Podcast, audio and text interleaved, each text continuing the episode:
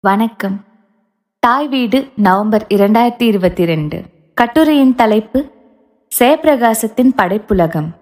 எழுதியவர் சு. வேணுகோபால். குரல் பதிவு த்ரிஷா.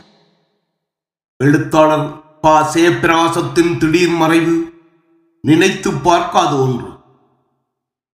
அவரை பற்றி நான் எழுதி பிரசுரத்துக்கு அனுப்பாத கட்டுரையை படிக்க விரும்பினார். என்னிடம் கேட்டார் அவரது எழுத்தின் பலம் பலகீனம் குறித்து எழுதியிருந்ததால் அனுப்ப தயங்கினேன். இதழில் வெளியிடாமலும் தள்ளி போட்டேன். கட்டுரை வரட்டும் என்று தாய் வீட்டுக்கு அனுப்பிய மூன்று நாட்களுக்குள் அவரது மரணச் செய்தி வந்தது எனக்கு வருத்தமாகவும் திகைப்பாகவும் இருக்கின்றது. தமிழ் சிறுகதை உலகிற்கு எழுத வந்த புதிதில் சில அழுத்தமான கதைகளை தந்திருக்கின்றார். அதன்படி அவர் நிலைத்திருப்பார். மானுட துக்கத்தை நாம் பகிரும்படி எடுத்து வைத்திருக்கின்றார். என் கட்டுரையை அவர் படிக்க வாய்ப்பிருந்தும் தள்ளி போட்டுவிட்டேன். என் ஆழ்ந்த வருத்தத்தையும் அஞ்சலியையும் தெரிவித்துக் கொள்கின்றேன். விரிந்த வயல்வெளியின் நடுவே பூத்திருக்கும் ஒற்றை ரோஜா செடி கூட விவசாயிக்கு களைதான் என்று எழுதிய பா. ஜெயப்பிரகாசத்தை எப்படி மறக்க முடியும்? ஜெயப்பிரகாசத்தின் படைப்புகளை படிக்கிற போது ஒரு கரிசல் கிராமத்தின் சித்திரம் உருவாகிறது. பல்வேறு சாதி மக்கள் வாழும் அவ்வூரின் சகல முரண்பாடுகளையும் விமர்சன பூர்வமாக பேசுகிறது. எப்போதும் அவர் ஏழை எளியவர்களின் பக்கமும் ஒடுக்கப்படும் தலித்துகளின் பக்கமும் பாட்டாளியின் பக்கமும் நின்று அவர்களின் நியாயத்தை வீழ்த்தப்படும் அறத்தை குரலற்றவர்களின் குரலை ஒழிக்கிறார். பாலியல் சுரண்டலுக்கும் பாலியல் பலாத்காரத்திற்கும் உள்ளாக்கப்படும் உழைக்கும் பெண்களின் வலியை அரசீற்றத்தோடும் கருணையோடும் பார்க்கும் பார்வை வெளிப்படுகிறது. பாலியல் மீறல்கள் கூட நிலவுடைமை ஆசாமிகளின் வலையில் வீழ்ந்ததாக ஊகிக்கும்படி இருக்கிறது. பாலியல் உறவு காதலில் விளைந்தவையாக இருப்பதில்லை. சாதிய கிராமத்தின் வாழ்க்கை சார்ந்த தொழில் பின்னணியில் பல கதைகளை எழுதியிருக்கிறார். மேல் சாதியர்களால் அவர்கள் அடைகிற அவமானங்களை நிராதவரான நிலைகளை ஒடுக்கப்படும் குரூரங்களை அநீதியின் சுமைகளை வெளிப்படையாக தன் படைப்புகளின் வழி முன்வைக்கிறார். ஒரு வகையில் தன் சுயசாதியின் சாதிய மனப்போக்கிற்கும் எதிரான நிலையை துணிச்சலான படைப்புகளில் கொண்டு வந்தவர் ஜெயப்பிரகாசம்.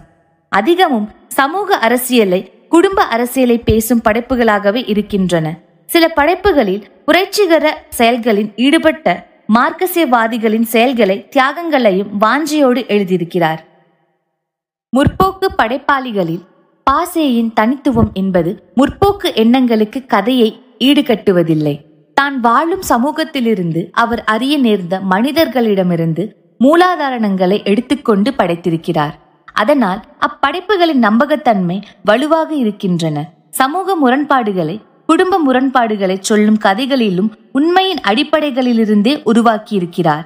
எனவே கதைகளின் பேசுபொருள் சமூகத்தில் நிலவும் பிரச்சனைகள்தான் அவர் படைப்புகளின் சாரம் வறுமையில் அல்லல்படும் ஏழை எளிய மக்களின் உள்ளம் ஆகும். அவர்கள் அதிகார வர்க்கத்திடமும் ஆதிக்க சாதியினரிடமும் சிக்கி நசுங்கும் துயரம். ஆணாதிக்கத்தால் நெருக்கப்படும் பெண்களின் ஒடுக்கமும் தான். உழைத்த உழைப்பிற்கு கூலி கேட்க சென்ற பாட்டாளியை முதலாளியின் எடுபிடிகள் அடித்து நெருப்பை கொட்டி துரத்தி அடிக்கிற செயலை விவசாய வேலைகள் இல்லா காலங்களில் காட்டிற்கு சென்று விறகு கொண்டு வரும் பெண்களை பாலியல் வல்லுறவிற்கு ஆளாக்கி சிதைத்த காட்டிலாக்க அதிகாரிகளை நீதிமன்றத்திலும் வெல்ல முடியாது அவமானத்தோடு திரும்பும் பெண்களை விவசாயத்திற்கு அச்சாணியாக நின்று தொழில் செய்யும் ஆசாரியின் இளம் மனைவியை பாலியல் உறவிற்குள் வளைத்து போட்டிருக்கும் ஆதிக்க சாதியிடம் நியாயம் கேட்டு முன்னிரவில் படியேறி படியேறி அழைத்தும் துச்சமென ஒதுக்கும் சாதிய சமூகத்தை கிராமத்தின் அனுசரணையையும் பரிவையும் போற்றுகிற மில் முதலாளி. அதே கிராமத்து மனிதர்களின் கூலி உயர்வை ஏற்றுக்கொள்ளாது வறுமைக்கு தள்ளுகிற வீம்பு. கம்பீரமும் துணிவு மிக்கவளாக வாக்கப்பட்டு வரும் தலித் பெண்ணை ஆதிக்க சாதியினர் ஒடுக்கும் வன்மம். முதலாளி வீட்டு திருமணம் ஏழை வீட்டு திருமணம் என ஒரே நாளில் இரண்டு திருமண நிகழ்வுகள். ஆள் அம்பாக ஒன்றின் வரவேற்பு. யாருமற்று மாலையோடு வரும் ஏழை தம்பதி இன்னொரு பக்கம் அந்த ஏழை மணாளன் புது மனைவியை வீட்டிலே விட்டுவிட்டு முதலாளியின் திருமண வீட்டின் இரவு நேர வரவேற்பிற்கு ஒயில் ஆடப் போகும் நிலை ஆதிக்க சாதிகளின் பெண்ணொருத்தி தலித் இளைஞனை காதலித்து ஊரை விட்டு அவனோடு போய்விடுகிறாள். இரண்டாண்டுகள் கழித்து ஊர் பார்க்க ஆசைப்பட்டு எருதக்கட்டு நாள் விழாவிற்கு வருகிறாள். சாதி வெறி அடங்காமலே கனன்று கொண்டிருப்பதனை உணர முடிகிறது. தப்பித்து கணவனின் சொந்தங்கள் இருக்கும் இடத்திற்கு வந்து ஒளிகிறாள். வண்ணான் எப்போதும் மதிக்கும் முற்போக்கும் எண்ணம் கொண்ட மனிதரின் அடி ஆழத்திலும் சாதிய உணர்வு இருப்பதை சொல்லும் போன்ற பல கதைகள் நேற்றைய கிராமத்தின் சாதிய இறுக்கத்தை எந்த ஒளிவு மறைவு இல்லாமல் மிக வெளிப்படையாக பேசுகின்றன. இரவு சில இளைஞர்கள் ஊர்கொடி சத்திரத்தில் கூடியிருக்கின்றனர். பாலியல் தொழில் நடக்கப் போவதற்கான சமிஞ்ஞை முதலாளி காதுக்கு வருகிறது. முதலாளி அல்லக்கையுடன் போகிறார். அவர் வருவதை அறிந்த இளைஞர்கள் திரித்தோடி மறைகின்றனர். இந்த ஓர் இரவு மட்டும் தங்கிவிட்டு செல்வதாக கைக்குழந்தையை காட்டி குறவன் மன்றாடுகிறான். அவர் முடியாது என்று இரவில் ஊரை விட்டு துரத்தி அடிக்கிறார். ஊர் அடங்க தன் வைப்பாட்டி வீட்டிற்கு செல்கிறார். சயப்பிரகாசத்தின் தொடக்க கால கதைகள் நுட்பமும் நுண்ணிய தகவல்களையும் கொண்ட மிகச் சிறப்பான கதைகள். ஏழைகளின் வறுமையை நிராதவரான நிலையான துரோகத்தை தான் எழுதினார். அதில் எந்த முன்முடிவுகளும் இல்லாமல் ஆதிக்க சமூகத்தின் கரங்களின் அவர்கள் என்னவாக ஆகிறார்கள் என்பதை விலகி நின்று சொன்னார். பிற்கால கதைகளில் இந்த விவரணையின் நுட்பம் மங்கி போனது. அது மட்டுமல்லாமல் அதை வேரூன்று கொள்வதற்காக கிராமிய தகவல்கள் ஒன்றிரண்டு தூவலாக தூவப்பட்டதாக ஆகி போனது. அரசியல் நோக்கம் கூடுதலாக தலை தூக்கியதால் மற்ற அம்சங்கள் கழன்று கொண்டன. பிற்கால கதைகளை தன் அரசியல் நிலைப்பாடுகளுக்கு திருப்பிக் கொண்டார். நல்லவர் கெட்டவர் என்ற எதிரெதிர் நிலை கொண்டவையாக அமைத்ததால் கெட்டவரின் வேறு அம்சங்கள் கூடி வராமல் போய்விட்டன. கருப்பு வெள்ளை பாத்திரங்களாக அமைந்துவிட்டன. தொடக்க கால கதைகள் சாதிய சமூகத்தின் இறுக்கம் நகர்த்திய முடிவுகள். அதில் தனிமனிதனின் ஒடுக்குமுறையாக அல்ல.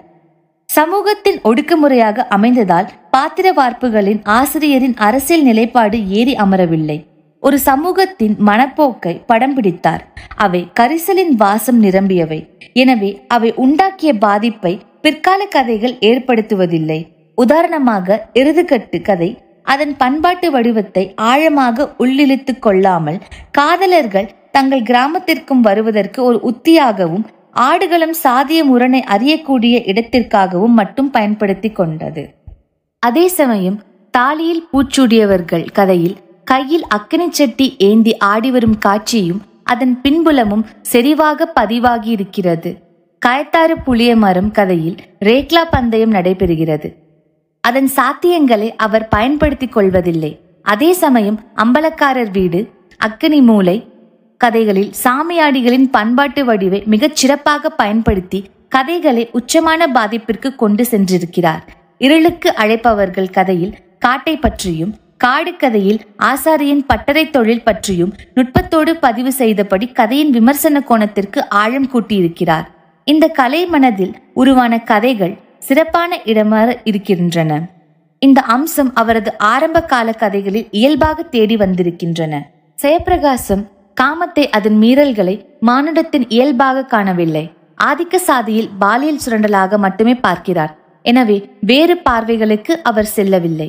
எழுபதுகளின் இறுதி காலத்தில் ரிக்கார்ட் டான்ஸ் என்ற பெயரில் இரவு நேர கலை நிகழ்ச்சியாக நடத்தும் வசக்கமாக இருந்தது. அதில் நடனமாடிய பெண்கள் வறுமையின் பிடுங்கல்களில் இருந்து வந்தவர்கள். அந்த தொழில் இலைமறை காயாக பாலியல் சுரண்டலையும் நிகழ்த்தியதால் அரசு ரிக்கார்ட் டான்ஸ் நிகழ்விற்கு தடை சட்டம் கொண்டு வந்த போது அதனை தொழிலாக ஏற்றிருந்த பெண்கள் பாலியல் தொழிலாளிகளாக மாறிப்போனதை ஒரு வரலாற்றின் துயரமாக காட்டியிருக்கிறார். வேறில்லா உயிர்கள் கதையில் இக்கதையில் ரிக்கார்ட் டான்ஸ் சூழல் போதுமான அளவு பின்னப்பட்டிருக்கின்றன. அம்பலத்துக்காரர் வீடு கதையில் வறுமையும் விவசாயம் பொய்த்து போனதும் பெண்ணை பாலியல் தொழிலுக்குள் தள்ளிவிட்டதாய் சொல்கிறது. பால்வினை நோய் தாக்கியிருப்பதை மறைத்து மனைவியோடு உறவு வைத்துக் கொள்கிறார். இரவுகள் உடையும் கதையில் வரும் கதாமாந்தன். இதனால் அவனது மனைவி படும் துயரம் விவரிக்கப்படுகிறது. மனவாழ்வு பற்றி அவள் கண்ட கனவுகள் எல்லாம் சிதைந்து சுக்குநூறாகிறது. சாமியார் மடம் கதையில் பக்தி என்ற போர்வையில் மனைவிமார்களை அலிமடத்திற்கு அருகில் பாதுகாப்பான உறவினர் வீட்டில் தங்க வைத்துவிட்டு ஆண்கள் மடத்தில் குடித்து கூத்தாடி இருக்கிறதை சொல்கிறது. இந்த போலி ஆன்மீகத்தை சாடுவது கதையின் நோக்கம். சில கதைகளில் உறவை தெளிவற்ற விதத்தில் குழப்பி விடுகிறார். அதாவது நடையில் அல்ல. படைப்பாளிக்கே ஒரு தெளிவற்ற பார்வை இருப்பதை காண முடிகிறது. வெளியூரிலிருந்து கதை சொல்லியின் கிராமத்தில் வந்து ஒரு பெண்ணும் இரு ஆண்களும் தங்கியிருக்கின்றனர். அவர்களின் தொழில் வேட்டையாடுவது. ஒருவன் கணவன் மற்றொருவன் கணவனின் நண்பன். அவளுக்கு ஒரு நிறைவேறாத காதலும் உண்டு. அதில் அவளுக்கு வருத்தம். சரி இந்த வாழ்வின் மர்மம் என்ன? ஏதும் சொல்லப்படவில்லை. ஆணாதிக்கத்தை அவர்களின் பொறுப்பின்மையை ஏமாற்றுத்தனத்தை எடுத்து வைத்து பேசுவதை ஒரு இலக்கிய கடமையாக கொண்டிருக்கிறார். கோயில் மாடு மகன் போன்ற கதைகளில் வெளிப்படையாகவும் மயான காண்டம் கயத்தாறு புளிய மரம் காற்றெல்லா கூடுகள் போன்ற கதைகளில் குறிப்பாகவும் சொல்லியிருக்கிறார். கயத்தாறு புளிய மரம் கதையில் வரும் எண்பது வயது கிழவருக்கு பெண்கள் என்றால் பிடிக்காது என்று மருமகளால் சுட்டிக்காட்டப்படுகிறார். கதையில் இதற்கு கிழவரின் வாழ்விலிருந்து எந்த ஆதாரமும் இல்லை. ஒரு பெண்ணிற்கு குழந்தை பேறுகாலம் நெருங்கி வருகிறது. கணவன் தொலைவில் வேலையில் இருக்கிறான். முதல் பிரசவம். கணவன் அருகில் இருக்க விரும்புகிறாள். அது பற்றி கனவு காண்கிறாள். அவனுக்கு வேலை நெருக்கடி வர முடியாமல் போகிறது. ஆண் குழந்தை பிறந்திருப்பதாக செய்தி வருகிறது. இனிப்பு மிட்டாய் வாங்க கணக்கரிடம் பன்னெண்டு ரூபாய் கேட்கிறான். அவர் இன்றிலிருந்து இவனுக்கு நீ செய்யும் செலவுகளை எழுதி வை. பயன்படும் என்கிறார். அனைவரின் முகமும் சகவக்கலையாகிறது. இந்த கதைக்கு சவ ஊர்வலம் என்ற பொருத்தமற்ற தலைப்பு வைக்கிறார். பா. செயப்பிரகாசத்தின் சிறுகதைகளை படித்ததும் முதலே தோன்றியது ஒரு நல்ல பதிப்பாசிரியர் தேவை குறித்துதான். அவசியம் என்ற வார்த்தையையும் அழுத்திச் சொல்ல வேண்டியதா இருக்கிறது பதிப்பாசிரியர் என்றதும் வெட்டி எடுப்பதல்ல செம்மையாக்கம் செய்வதற்கு. இலக்கியத்தின் ஆழ அகலங்கள் தெரிந்த பதிப்பாசிரியரின் கைப்பட்டு படைப்பாளியுடன் உரையாடி செம்மையாக்கம் செய்திருக்க வேண்டிய பல இடங்கள் கண்ணில் படுகின்றன. இந்த செம்மையாக்கம் நிகழ்ந்திருந்தால் படைப்புகள் நேர்த்தியும் ஆழமும் பெற்றிருக்கும். கரிசலின் இருள்கள் கதையில் முதலாளி வீட்டு திருமணத்தில் கூட்டம் கூடுகிறது. ஏழையான மாசான மகன் மார்த்தாண்டம் பேச்சியை திருமணம் செய்து கொண்டு கம்மாய்க்கரை வழியாக தனியாக வருகின்றனர் என்கிறார். எந்த ஏழையாக இருந்தாலும் உடன் நான்கு பேர் வராமல் இருப்பார்களா? வீட்டிற்கு வந்த பின் மனைவியை தனிமையில் விட்டுவிட்டு ஒயிலாட்டம் ஆட முதலாளி வீட்டுக்கு செல்ல ஆயத்தமாகிறான். இது மிகையாகப்படுகிறது. சரி அந்த வீட்டில் வேறு பெண் பிள்ளைகள் இல்லை. பக்கத்து வீட்டு கிழவிகள் பெரியவர்கள் குமரிகள் கூட இல்லை. காடு கதையில் ஆசாரிக்கு தலையில் புற்றுநோய் வந்திருப்பதாக சொன்னார்கள் என்ற தொடர் வருகிறது. அந்த அடையாளம் சும்மா ஒரு கேலிக்குத்தானா? வேறு நோக்கத்திற்கா? இது கதையில் சம்பந்தமற்று வந்து விழுகிறது. தெளிவில்லை. இரவுகள் உடையும் கதையில் பால்வினை நோயை கணவிடமிருந்து மனைவி பெறுகிறாள். மருத்துவமனைக்கு அழைக்கிறாள் வர மறுக்கிறான். தாம்பரத்தில் அவள் விரும்பிய சின்ன சின்ன ஆசைகள் சிதைந்து போனதால் துயரம் கொள்கிறாள். எல்லாம் சரி கதையின் இறுதி பகுதியில் ஒரு குழந்தை இருப்பதாக வருகிறது. குழந்தை இருந்தால் தாயுடன் பிணைந்த ஒன்றாகவல்லவா இருக்கும்? கதையின் தொடக்கத்திலிருந்தே இணைந்து வர வேண்டிய பாத்திரம் திடீரென கதையின் முடிவில் முளைக்கிறது. இப்படி செம்மையாக்கம் செய்ய வேண்டிய இடங்கள் இவரது கதைகளில் இருக்கின்றன. பலிப்பூக்கள் கதையில் சிறுவன் கம்பங்காட்டில் களை பறிக்கும் போது ராமப்பயரை பிடுங்கி விடுகிறான். இதற்கு காட்டை விட்டே துரத்தியடிக்கிறார் சின்ன முதலாளி. பின் கூலி கேட்க சென்ற சித்தியை வைப்பாக இருந்து கொண்டால் கூலி தருவதாக கையால் சொல்கிறான். தட்டி கேட்க சென்ற கணவரின் முகத்தில் நெருப்பு கங்கை கொட்டி விரட்டி அடித்திருக்கின்றனர். இரவெல்லாம் துடித்து செத்து போகிறான். சக பாட்டாளிகள் விசாரிக்க கூட வருவதில்லை. முதலாளிமார்கள் கடுமையாக நடப்பதுண்டுதான். அதற்கும் எல்லை உண்டு. ஏழை என்பதால் எதையும் செய்துவிட முடியாது. அனலை ஏந்தி கதறி அவன் செத்து போவதெல்லாம் ரொம்ப கூடுதலாக இருக்கிறது. ஒருவித கழிவிறக்கத்தை ஏற்படுத்த மிகையான செயல்களை இட்டுக்கட்டி விடுகிறார். மனிதனை தின்னும் சிங்கங்கள் கதையில் வரும் ராமகிருஷ்ணன் அருமையான வெகுளி பாத்திரம். மனிதர்களிடம் தன் அளவில்லாத பிரியத்தை காண்பிப்பவன். அவனது வாஞ்சியை சாதிசனம் நேசிக்கிறது. அவனை சினிமா பாணியில் இழுத்து வந்து அரசியல்வாதியாக்கி சாதி ஓட்டுகளை வாங்கி பெரிய ஆளாக மாற்றுகின்றனர். சமூகத்தின் மனப்போக்கை எள்ளி நகையாட இப்படி கதையை வார்த்திருக்கலாம். ஆனால் அந்த காரியத்தை அக்கதை செய்யவில்லை. செயற்கையாக இருக்கிறது. அபூர்வமான மனிதர்கள் தனித்துவமான வேலைகளில் ஈடுபடுபவர்கள் என களத்தேர்வு சிறப்பான ஒன்று. அதன் போக்கில் சென்று பார்க்காமல் அரசியல்படுத்த தன் நோக்கில் திரும்பும்போது மானிட இயல்பு நழுவிப் போகிறது. இவரிடம் உள்ள கவிதை மனம் யதார்த்த கதைவெளிக்கு பொருத்தமற்ற சொற்களை எய்வதில் ஆசை கொள்கிறது. வாசிக்க போது வசீகரத்தை தருவதைப் போல தோன்றலாம். ஆனால் சூழலுக்கும் மனவார்ப்பிற்கும் தொடர்ந்து வந்த விஷயத்திற்கும் முரணாக இருக்கின்றன. துயர சூரியனில் உருகுகிற சந்திர காந்த கற்களாய் கண்களில் நீர்த்துளிகள் உருளும் ஜன்னல் வழி நட்சத்திர மேகத்தை பார்க்கையில் பூவுலகுகளின் ஒளியில் நாணம்மா மிதந்தாள். வீரிட்ட அலறலில் லாட்ஜ் அசைந்தது. ஒரு கோடை இரவின் மரணத்தில் மலர்ந்த யுகத்தின் ஞான வீச்சு அவர்களுக்கு போய் சேரவில்லை. சூரிய விதைகள் கனல் துண்டுகளாய் விழுந்தன. இன்னும் மண்ணெண்ணெய் விளக்குகளை தள்ளிவிட்டு தொழிலாளி வீடுகளில் மின் விளக்குகள் வ- வரவில்லை. தம்பியும் தங்கையும் முகங்களில் பரிதாபம் பிஞ்சுவிட பார்த்து கொண்டிருந்தார்கள். மழைக்காலமானால் ஒரு பொட்டு தண்ணீர் இல்லாமல் வடிந்து வருகிற வெள்ளப்பெருக்கு வீட்டில் கவிந்த வெக்கையை கணவன் மனைவி உறவுக்கிடையில் உள்ள சடவு என்னும் விசிறியால் வீசப் போக்க முற்பட்டாள். நடுச்சாமம் பன்னிரண்டு மணிக்கு மின்சாரம் செத்துப்போனது பயத்தில் நசுங்கினால் பள்ளம் நோண்டி வட்டமேடை கட்டியிருக்கிறார்கள். இப்படியான தொடர்களில் கோடை இரவின் மரணம் பரிதாப பிஞ்சுவிட சடவு என்னும் விசிறியில் பள்ளம் நோண்டி என்று வித்தியாசமாக சொல்வதற்காக புதிய சொற்களை பொருத்தமில்லாமல் போடுவது நல்லுணவில் கல் ஊடாடி பற்களை நரநரக்க விடுவது போல அபத்தமாகி விடுகிறது. கதை நிகழும் ஊர் மாந்தர்க்கும் வைக்கும் புனைப்பெயர் செயற்கையாக இருக்கின்றன. வசந்தம் நகர் என்பதற்கு வசந்தபுரம் என்று வைக்கிறார். சுடலையாண்டி என்பதற்கு சுடலை பாண்டி என்று பெயர் வைக்கிறார். உண்மையில் நடந்த சம்பவத்தை கதையாக்கும் போது பெயர் வைப்பதில் சிக்கல்கள் உண்டு. பாசேவின் வைக்கும் பெயர்கள் பார்த்தால் உண்மையான பெயர்களை மாற்றி வைக்கிறார் என்று சொல்வது போல இருக்கிறது. பதிலாக கரிசல் ஊர்பெயர்களையே வைத்திருக்கலாம் என்று தோன்றுகிறது. ஜெயப்பிரகாசத்திடம் இருக்கும் அதே கவிதை மனம் புற உலக அனுபவத்தை மொழியில் அபாரமாக வசப்படுத்தி இருப்பதையும் முன்வைக்க வேண்டியிருக்கிறது. அழகு சோம்பல் முறித்து கொண்டது தூங்கும் மனசுக்கு தீனி போடாதே காலங்களின் ருசி கூட தெரியாமல் போயிற்று இரவில் பெய்து முடிந்த மழை போல அவன் எவருக்கும் தெரியாமல் போய்விட்டான் பீடியை பற்றி இருளுக்கு பொட்டிட்டது போல் கனியும் சிவப்பு நட்சத்திரம் அன்றைக்கு சூரியன் வந்தது. மாந்தளிர் போன்ற கிழக்கு இளம்பெண்ணின் வாழ்க்கையை விதைத்து கொண்டே வந்தது. பெண்ணின் காலில் அவன் விழுந்த அந்த வெள்ளை ஆத்மாவை பற்றிய செய்தி தெற்கிலிருந்து வடக்காய் செல்லும் காற்றில் ஊர் முழுதும் ஒருமுறை போய் வந்தது. பாத நாராயண மரநிழல்கள் கீழே உருள்கின்றன. சிறு மழைத்தூரலில் கரம்பை மண் கட்டிலின் மேல் பொக்குகள் நனைந்து விரிவது போல் விரிந்தது. தொகுப்பாசிரியர் பணி என்பது இவ்விதமான பொருத்தப்பாட்டை அறிந்தும் பொருத்தமற்று விழுந்த சொற்களை வரிகளை செம்மையாக்குவதற்கு தான் அவ்விதம் செம்மையாக்கம் செய்யப்பட்டிருந்தால் பல கதைகள் இலக்கிய தரம் பெற்றிருக்கும். பா. ஜெயப்பிரகாசத்தின் தேர்ந்தெடுக்கும் பிரச்சனைகள் சரியானவை.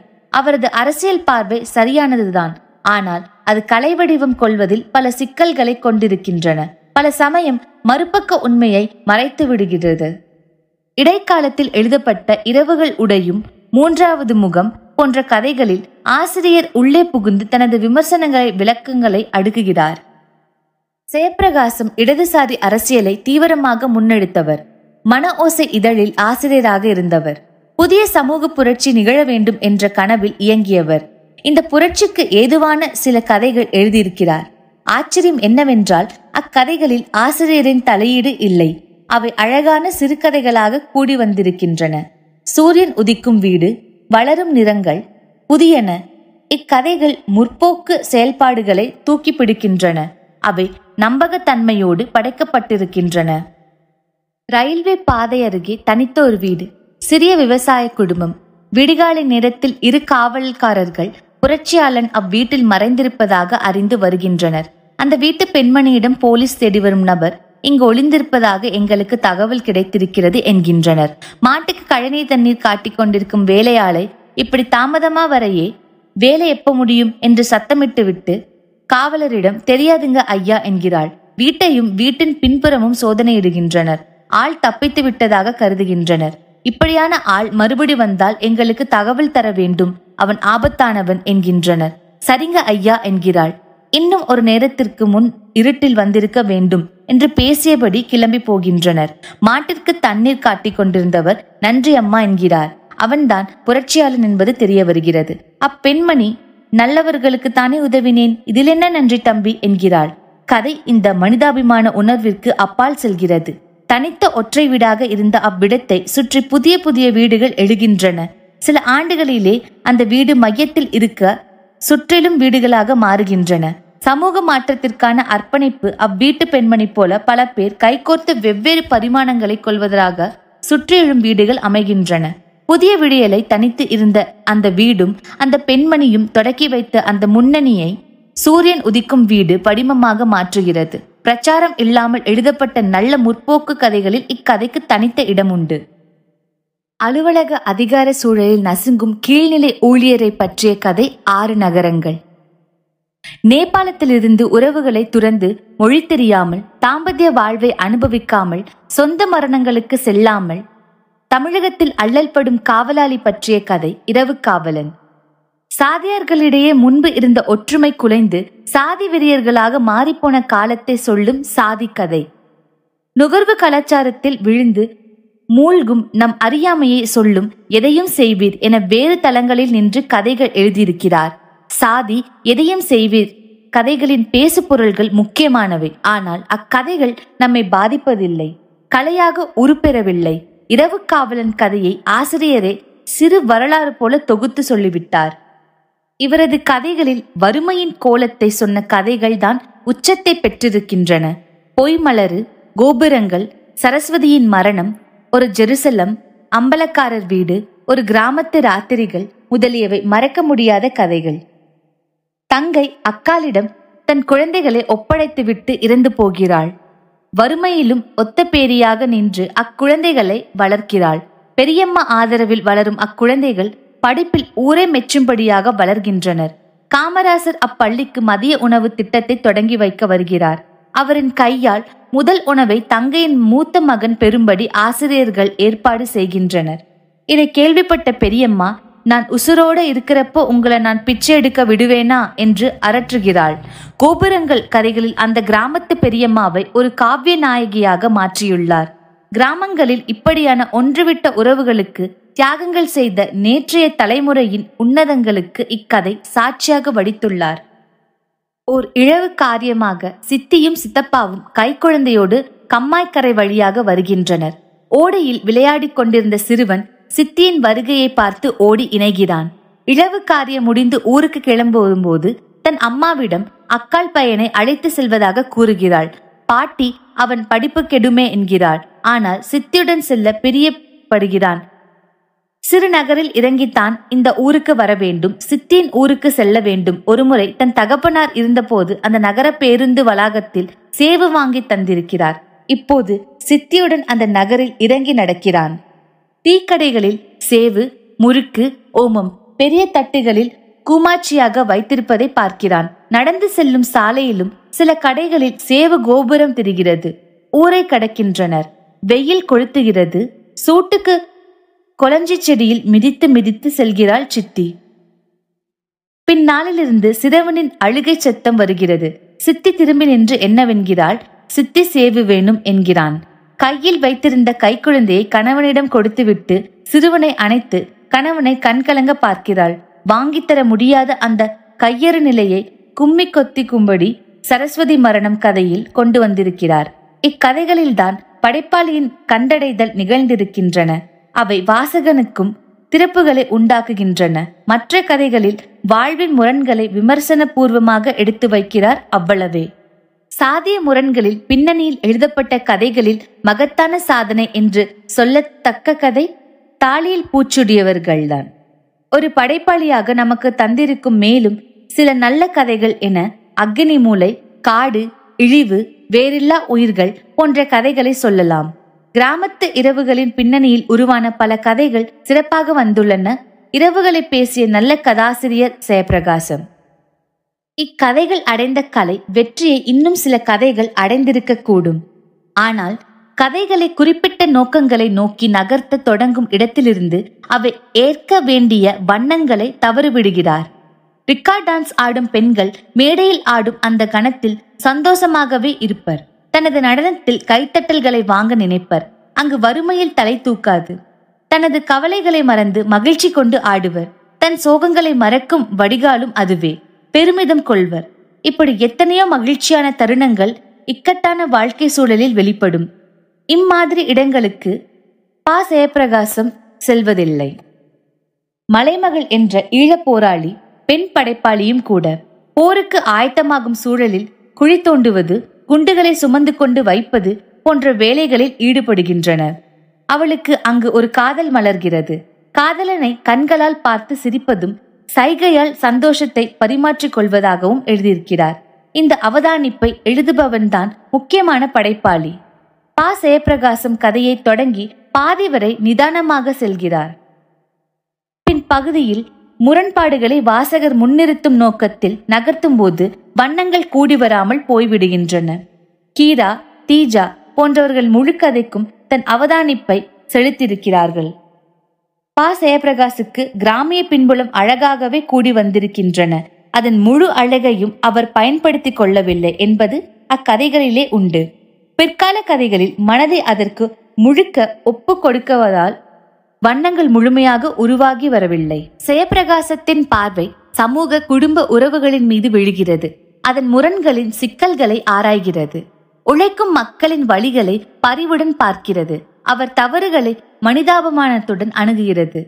இந்த கிராமம் இத்தனை சாதிய சிக்கல்களுடன் பின்னப்பட்டு ஒரு சாரரை அழுத்தி நசுகுகிறதே என்று வெளிச்சத்தில் வைக்கிறது. அவர்களுக்கு இழைக்கப்பட்ட அநீதிகளுக்கு எதிராக குரல் கொடுக்கிறது. பெண்களை சிறுமைப்படுத்திக் கொண்டிருக்கும் ஆண்களின் ஆணவத்தை உடைக்கிறது. வர்க்க முரண்பாடு தத்துவம் பற்றியெல்லாம் தெரியாது. பசியை வறுமையை எளிய ஆசையை வெளிப்படுத்தும் குழந்தைகளின் உள்ளங்களை காண்கிறது. எல்லா சிடுக்குகளோடும் வாழும் அந்த கரிசல் கிராமத்தின் மீது அவருக்கு கருணையும் இருக்கிறது. இந்த மக்கள் சாதி சண்டை ஏற்றத்தாழ்வு இல்லாமல் வாழ்ந்தால் என்ன என்ற கனவு அவருக்கு இருக்கிறது. இதன் வெளிப்பாடுதான் அவரது படைப்புகள். இவரது விமர்சன பார்வை கிராமத்தின் வேறு வகையான அழகியலை முழுதாக கொண்டு வர முடியாமல் ஒடுக்கியும் விட்டது. கீராவிற்கும் விமர்சன பார்வை உண்டு. ஆனால் தன்னை ஒடுக்கிக் கொள்ளாது வெளிப்படுத்த முடிந்திருக்கிறது. ஜெயப்பிரகாசத்திடம் நாம் இனி எதிர்பார்ப்பது இந்த எல்லைகளை விரிப்பதைத்தான். நன்றி.